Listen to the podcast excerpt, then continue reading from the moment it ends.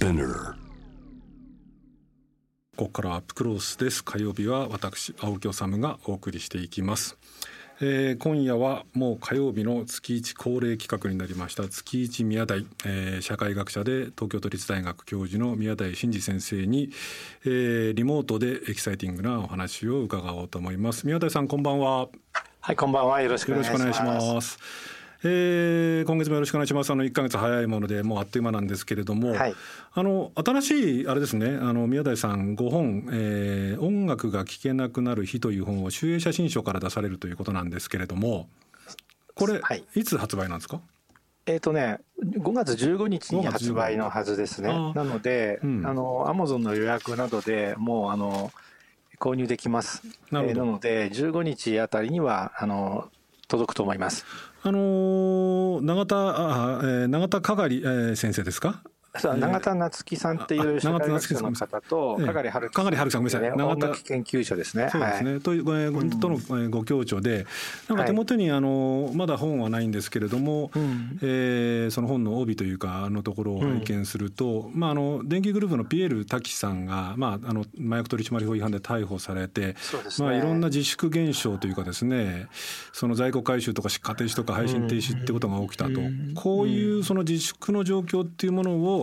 音楽が聴けなくなる日というタイトルの中でいろいろ論考されているということなんですけどもうちょっとなんか宮台さんの思いとかお考えとかお話伺ってもいいですか？今ねコロナ禍で社会が混乱している、うん、まあ、正確に言えばね、はい、それぞれの社会の性能やえーまあ、統治機構の性能や、うん、統治者の性能や、うん、あるいは人々の、えーまあ、ピープルの性能がね、うん、えー、試されている、まあ、共通一次試験とかセンター試験みたいなものでね、はい、同じ条件のもとで、ほぼ同じ条件のもとで、えー、いろんな社会が試されていて、うん、えー、日本が際立って、まあ、ダメさをね、うん、えー、露呈しているという状況です。はい、なので、あの、この本をね、読んでいただけると、うん日本のどういうところがもう徹底的にダメなのかっていうことがね、あのよくわかるように なっています。コロナを想定して書いてはいませんけれども、実はどこをとっても日本社会や日本人や日本の政治家のダメさっていうのは、金太郎飴のように同じなんですね。あのそういう意味で言うと、まさにこう月一で今日もいろんなことを伺いたいことがあるんですけれども、その前に僕自身もちょっと興味ありますし、リスナーの方から結構来てるメール、あのあの宮台先生や僕に対する質問でもそうなんですけど、宮台先生に質問が来ていてですね。例えばこれラジオネームネクストさんからですね、まああの広く報じられてもいますけれどもツイッターであのいわゆる検察庁法改正案に抗議しますというそのツイートがまあ500万件超えて拡散されるということが話題になってますと、この動きは一過性のものとお考えですか？それとも政治を変えるきっかけとなりうる持続的な影響力があると思いますか？っていう質問が来てるんですね。でこの質問に対する回答とそれからそもそも今回その検察庁法改正案への動きですねこれについて宮台さんどんなふうにお捉えになっているかっていうあたりからちょっと話を聞きたいんですけれどもどうですか？これはもちろんですね、うん、えー、自分が違法な振る舞いをして、うん、そのことを自覚している安倍が、うん、えー、基本ですね検察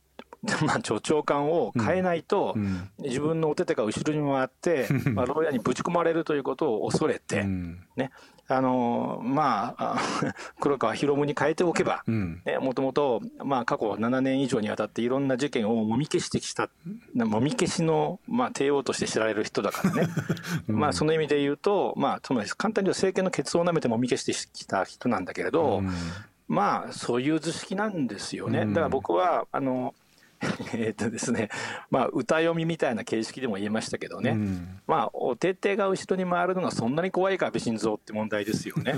で、悪いことをしたって自覚があるんだったら、正々堂々と牢屋に入れこらってことでおしまいです。うん、なるほど。このツイッターっていうところ、ムーブメントですよね、あの500万件を超えたっていうことを、まあ、あの政権与党なんかは、こんなものはその膨らますことができるんだみたいなことを言って、あまりこう軽んじようとしてるようなんですけれど。うん、ところがこれをね、あの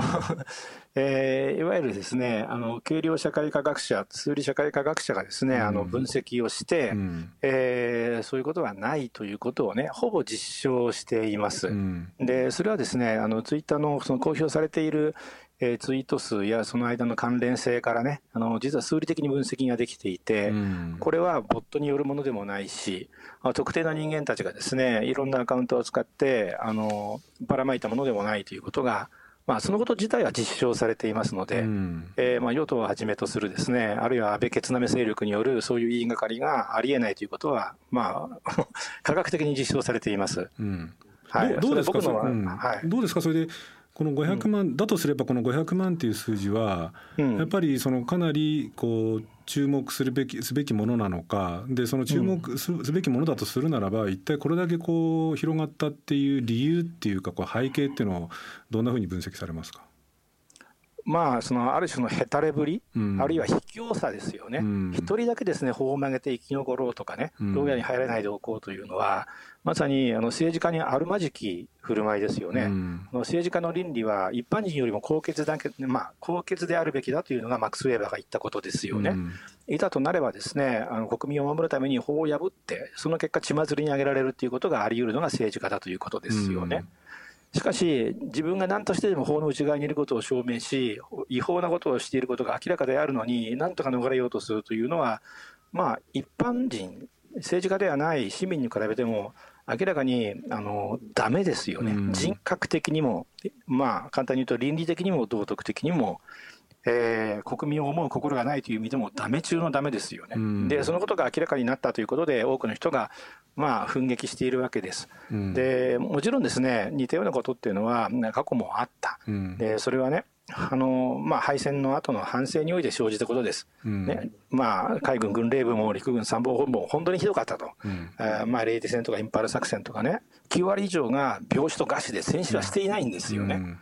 で、この農農と中央でですね、あの、この指揮をしていた連中は、まあ、徹底的に言い逃れをしようとして、で、まあ、アメリカがね、たまたま極総格闘国際、まあ、東京裁判を主導してくれたせいでね、一部は裁かれたっていう経緯だけれども、うん、日本にはその力がなかったわけだよね。うん、で、その後日本人が、まあ、例えばまあ、一部の人の言うところの憲法感情においてね、うん、もうそういうやつは許せないし、そういうやつが二度と来ないように、あのちゃんと国を作り変えようという気持ちになったことがあった。でも忘れたでしょ、数十年するとね。うん、実は1960年代に入るまでには忘れているんです。うん、で、それを小熊英二さんという方がね、日本、まあ、民主と愛国っていう本でルール書いておられる通りです、それはね。まあ、いろんなデータからもそれはわかります。でその意味では一過性です、続きません、うん、しかし、青木さんもね、先ほどおっしゃったことが重要で、うん、ここまで安倍がだめな人間だってことが明らかになったっていうことで、これは政局になる可能性はあります、うん、明らかにね。えー、このような法律を通す政治家が、えー、総裁であるような党っていうだけでもですね、ブランドにめちゃめちゃ傷がつきます。うん、でも傷がつきまくってますよね。うん、で、もちろん安倍だけじゃなくてですね、そのケツを舐めてですね、えー、何かというと閣議決定で安倍の言う通りっていうか安倍の周りにいるですね、まあ、君側の官の言う通りにですね、うん、えー、物事を決めてきたっていう意味では、一人のせいではないけれども、ここのところで何とかしなければ、あの自民党がえー、どうなるかこうなるかっていうことだけではなくてね、うん、基本的にその我々の社会のプラットフォームがぐちゃぐちゃになってしまう。例えば、順法動機ね。なんで首相が平気でですね悪いことをして法を曲げてね、うん、逃れようとしているんだったら俺たち法を守らなくていいんじゃないかって人間たちが出てくるのは自然なことだし、うん、であるいはね、えー、ある人たちをですね捕まえようというような動機を持っていたね検察官たちの動機や意欲も大いにくじかれます。うん、なぜかっていうとえー、黒川博文がですね長官になれば、えー、その正義を貫徹しようという政、まあ、検事たちの、ね、努力が、ね、最終段階で握りつぶされる可能性があるからですよね。うんうんでその意味でもういろんなところにですねあの本当にあの病気が体中を蝕むように日本中に、まあ、広がっていって、まあ、日本全体をダメにするだろうという予感がね多くの人にあるということですよね。だから政局にもなる。で、同じ理由で実はツイッター上でね、でこれだけ盛り上がっている。で、これは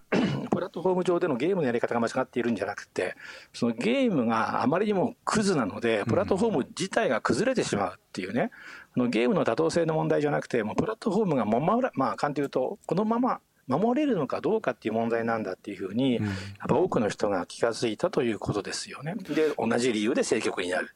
それ気が付いたっていうのは先ほどねその先の対戦とはもちろん比べようがないんだけれども、はい、ある意味でそのコロナっていうその目の前に我々の目の前に非常にその生命を脅かすしかねないようなものが現れた時に、うん、政治が無能というか政治が機能してないとこんなに被害を受けるんだっていうことが実感として分かったっていうことが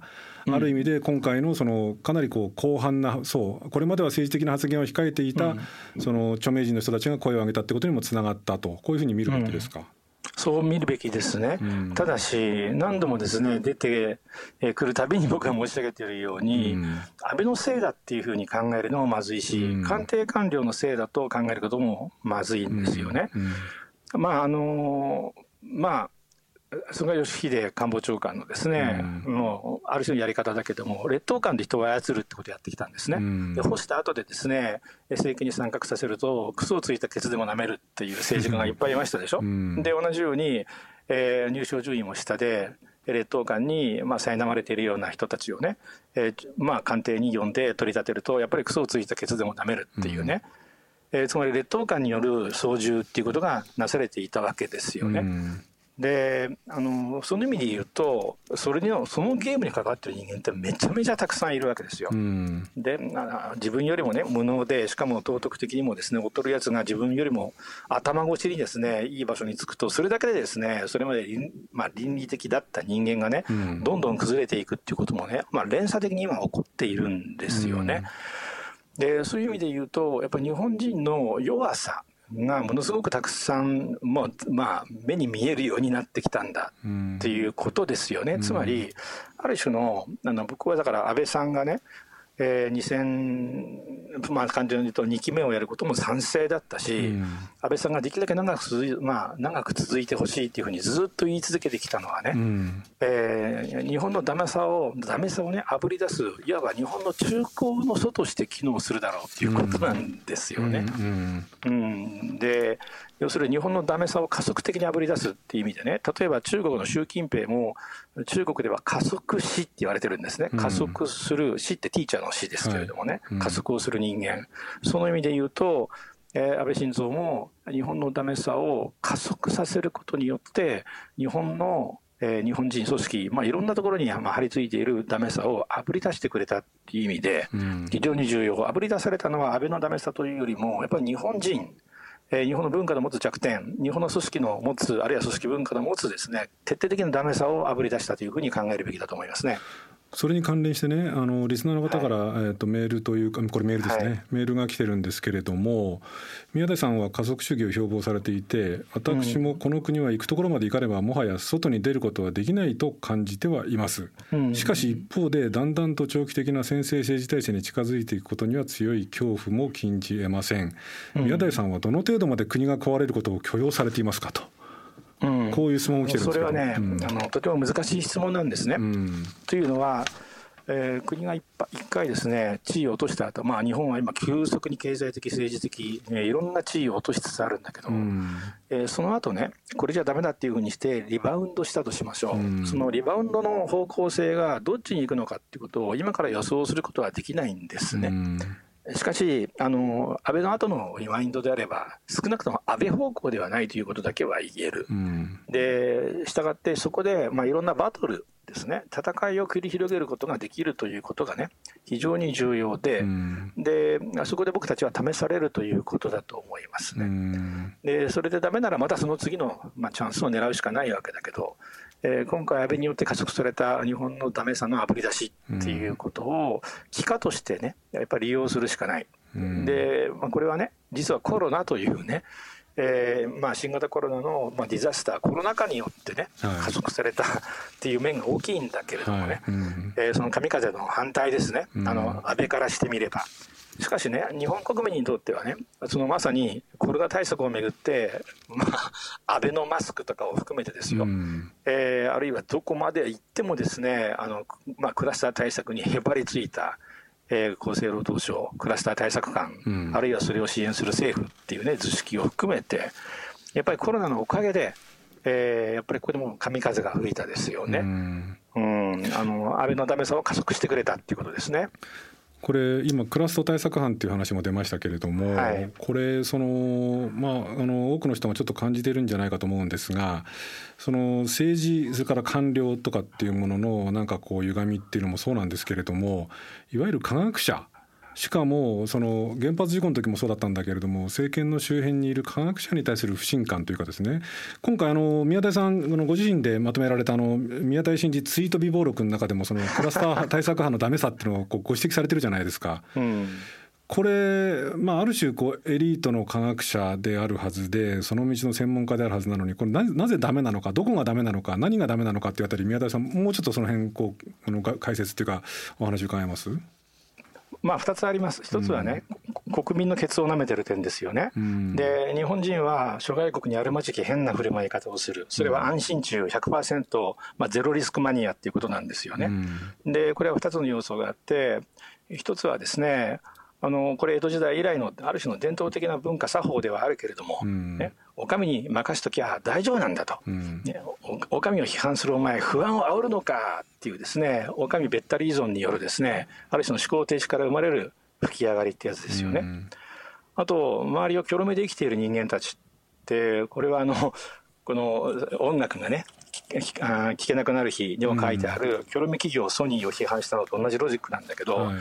こういうね絶えず周りをキョロキョロ見回して同調している人間っていうのは同調しない人間を見つけ出すとね自分が否定されたと感じて、うん、えー、嫌な気持ちがしたり嫉妬したりするんですよね、うん、自由な人間に対して、うん、これは不倫炎上なんかにも出てくる、まあ、典型的な日本人だけの心理だけれどもね、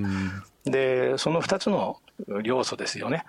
えーまあ、絶えずキョロ目で周りを見ていて同調しようとする、うん、あるいは絶えずですね上は大丈夫なんだって言って信頼しようとする、うん、えー、そういう自分で思考する力のない、えー、安心中のケツを舐めて安心です安心です。クラスター対策をやってるから安心です、うん、なわけないじゃん、ね、クラスター対策が安全なのはクラスターで補足できないところで感染者が出てこないことなんですよ。ね、でもある段階から出まくった、うん、出まくったにかか出ま出まくったのにもかかわらずね、うん、残念ながら、あの A プランの次の B プランプラン B が出てこなかったんですよね。考えていなかったとしか思えない、うん、ね、でまあうがった見方をする人もいてね。もともと PCR 検査をできするだけのキャパシティがもうこの国にはないと、うん、えー、それを一挙に広げるだけの政治的な力も日本の安倍にはないと、うん、ということでね。できることはクラスター対策しかないのにそれを言っていたとかっていうね、うん、えー、そういう説もあるんだけれどもね。でそれも非科学的な発想です。あのねまずまずマスコミの劣化も大事ですよね、うん、毎日感染者数が何名でしたとか言ってるでしょ。ね、これパーフェクトに完全にナンセンス。全く意味がないんですよ。うん、ね、だって検査してないから。うん、でねグラフを見れば分かるんだけど、うん、えー、検査数と感染者数ってね実は相関してるんですよ。ね、だから検査が多い人はね多い日は感染者がいっぱい出てくるわけ。そうです、ね、で検査が少なくなると感染者が少なくなる、うん、馬鹿げてると思いませんか、うん、ね。えー、そうではなくてねもう補足できない人がいっぱい広がっているんだから、うん、えー、その感染者数の数なんかいくら言ってもダメで、うん、ね、どれだけどういう方法で検査した結果この結果これだけ分母はこれだけただ分母の意味はこういう検査の結果の分母です。その結果これだけ感染者が生まれましたってことを言わなきゃダメなんですね。うんえー、さらに他方でね、あの全数 PCR すればいいんだっていうね、はい、えー、PCR 全,、まあ、全数検査中っていうのがいるわけよ、うんうん、これも思考停止、日本にそれをする力はないわけ、うん、ね、もともとあの2009年のね、新型インフルエンザっていうかね、はい、インフルエンザ化の時に、えーまあ、要は感染症の専門の政府の独立機関を作らなかったっていうね、うん、CDC を作らなかったっていう問題がある、だからできないんですよ。うん、ね、でもできないとしてできることがあるんですよ。だからそれは疫学的な調査であってね。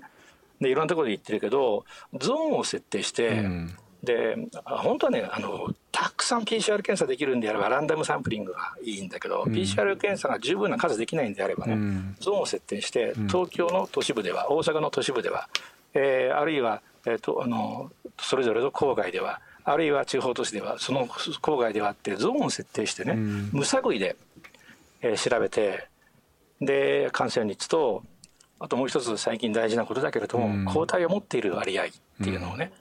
うん、えー、まあ弾き出す必要がある、うん、何度も言ってるようにっていうか多くの人が言ってるけど抗体を持ってるから免疫があるとは限らないんですね、ね、中立的な抗体とか悪さをする抗体もあったりするので簡単には言えないんだけどただ感染した人がどれだけいたかっっていうことの、その過去の履歴の証明になるっていう部分があるので、うん、実は抗体、すでに持ってる人をカウントするのが大事なんですね。うん、で、それで初めて、あの全人口に対するゾーンごとのね、うん、えー、まあ、地域ごと、ゾーンごとの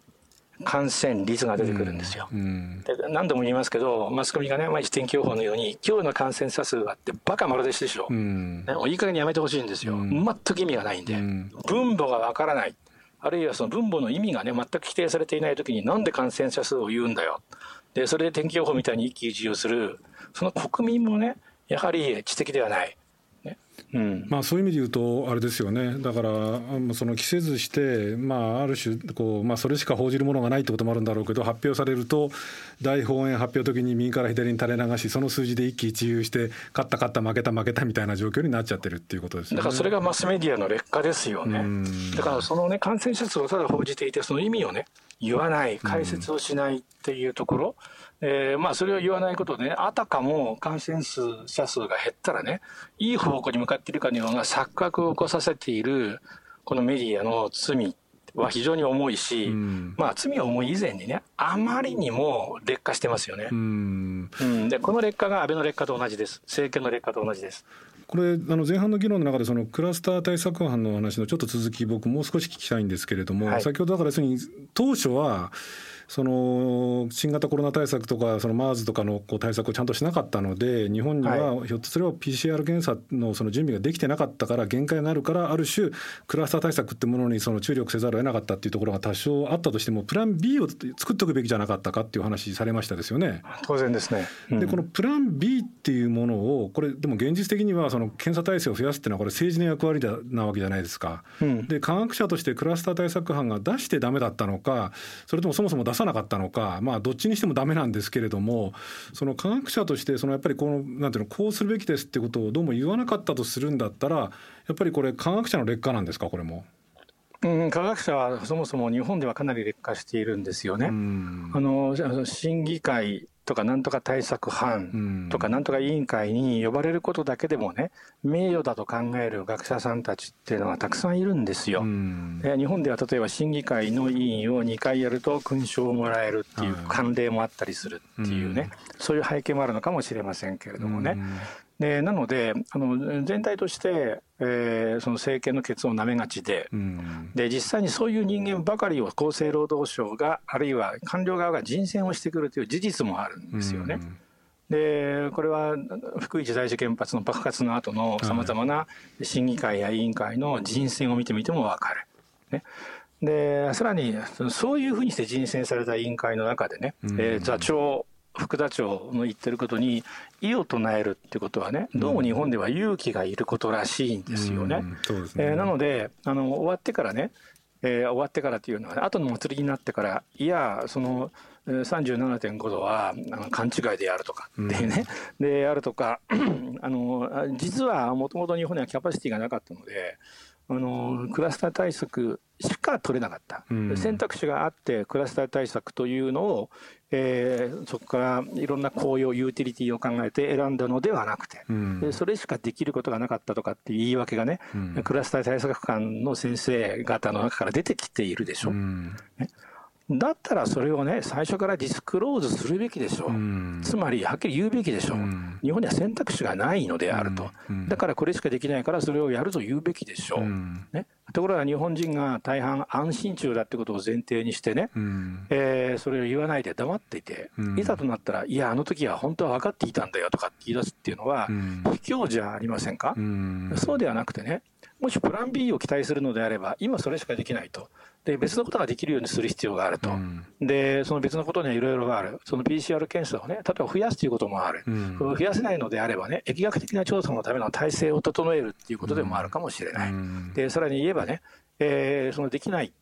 ことがある、まあ、これだけたくさんあるので、クラスター対策をやっているということであれば、その間にね、全力で、それこそ中国のようにですしてですね、うん、病床をめちゃめちゃ増やすっていうことをね、うん、権力的にでもやるべきなんですよね。うん、で、そうしたこともやらなかった。ね、で、さらに、あの、これはね、えー非常に重大な問題だけれども、うん、休業要請しかできなかった、だから効果がなかった、そうじゃないよ、うん、実際リサーチしてみればいい、僕もできる限りリサーチしましたけどね、うん、8割手当してくれたらいつでも休んでやるよっていう自営業者ばっかりじゃないですか。ね、なので、あのとにかく、えー、休業すれすれば8割で保証するっていったやり方をすればね、うん、えー、休業要請でも十分に効きます。うん、でそれをまあやらなかった。ね、で保証ではなくてもねもちろんね無償の貸付でもいいんですよ、うん、で災害の時の無償の貸付っていうのはそういうふうになされてきたしその場合にはね、えー、財務状況によっては踏み倒しも OK なわけです、うん、ね、でそういう貸付を行うととにかく、えー、すぐにあのキャッシュが手元に渡るようにするというふうにすれば、うん、要請でも十分にねえー、人々は従うところがそれをすり替えてね、うん、えー、日本には憲法上の制約があるから緊急事態措置が、えー、なんというか生ぬるいものに終わらざるを得ないとかってこういうまた輩がね続々と、まあ虫のように湧いてくるんですよね。これだから、その科学者の世界だけにとどまらないんでしょうけどまさに官僚もそうだし、はい、ジャーナリズムメディア業界もそうなんですけれども、はい要するに現状をあのきちんと認識してで認識したものとしてきちんと責任を持ってそれをディスクローズしてで今はこうしかできないけれども将来的にはこうすべきだけれどもだから現在はリスクを背負いながらもこうしますよっていうことが、こうきちんとこう言えるその官僚であり科学者でありジャーナリストでありっていうのは、まあ学者もそうですけれども少ないということですよね、そこに尽きる感じがしますよねそうすると、ね、尽きますね、なんか相対的にはねあの大阪府の吉村知事がね、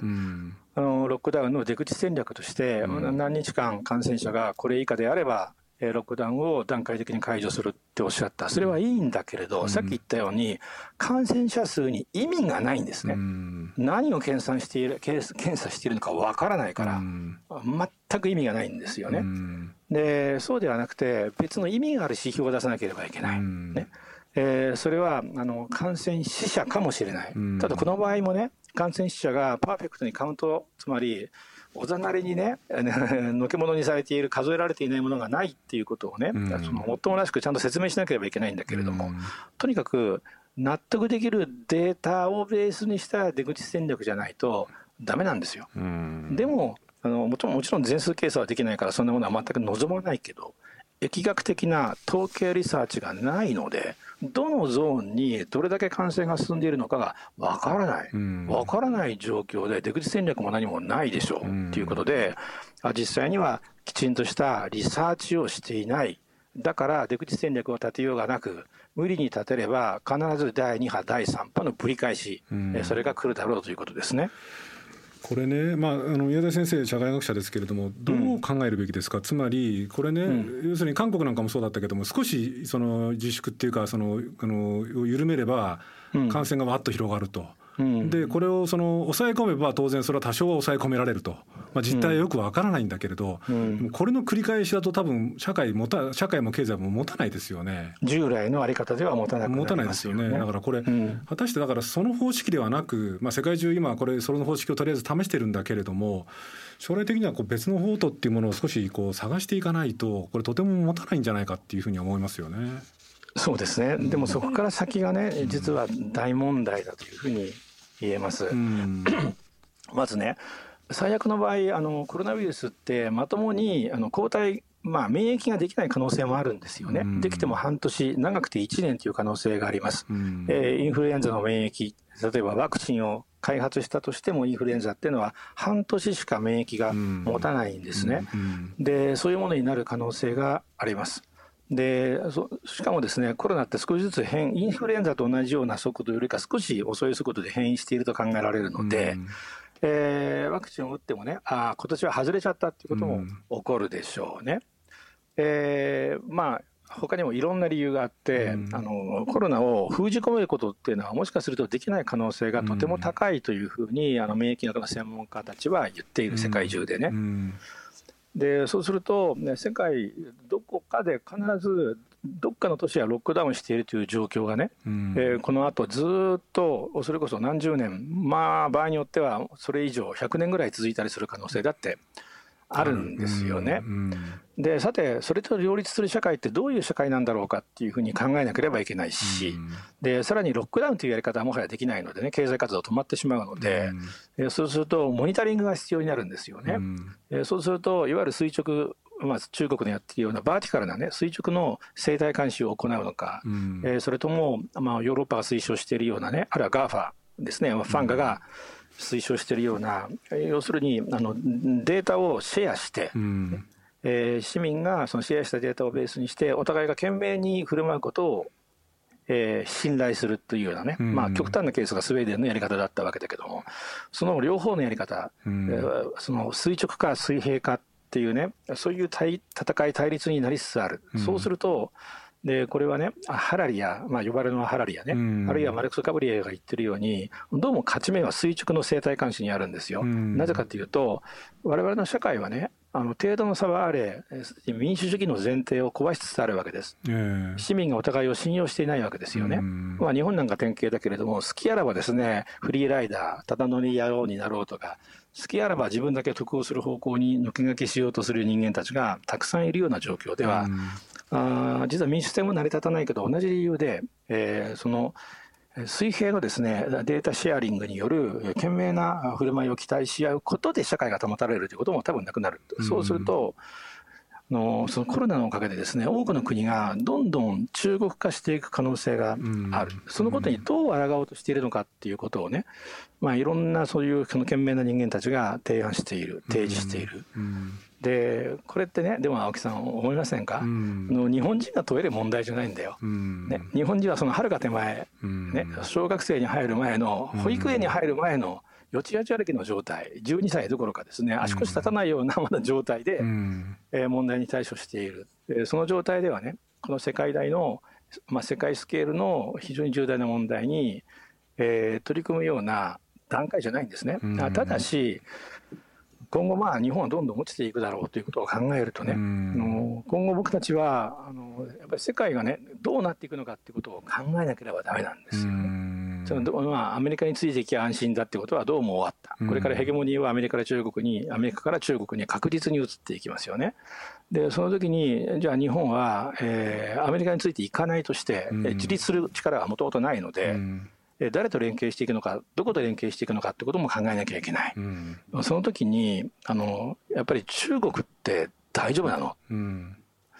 で、あるいは中国の中でも習近平体制って一番いいわけじゃなくてね、うん、ものすごいあの圧力を生みながら今のあの状態っていうのを続けているわけだけども、ね、日本人でそういうことを全然知らないじゃないですか。ね、で、そうした状態でアメリカだ、中国だとかって言ってるっていうのを、この、なんて言うんだろう、10年、20年早い感じはするんですよね。それよりも安心地がたくさんいて、まあ、右翼豚がたくさんいて、え基本的に政府の言うことに逆らうのか、みたいに、自分で何のデータも取っていない、考えてもいない思考停止の連中たちがわーわー騒いでね、えー、ツイッター上で、いや、あれは持ってるんだ、あれはボットなんだ、とかってね、えー、思いつきをギャーギャー言ってるっていうね、そういう非常に恥ずかしい状況ですよね。まあ、で、これが日本、ザッツジャパンですね。とりあえずだから、まあ、当面はこの安心中と魚豚と 宮台さんがおっしゃる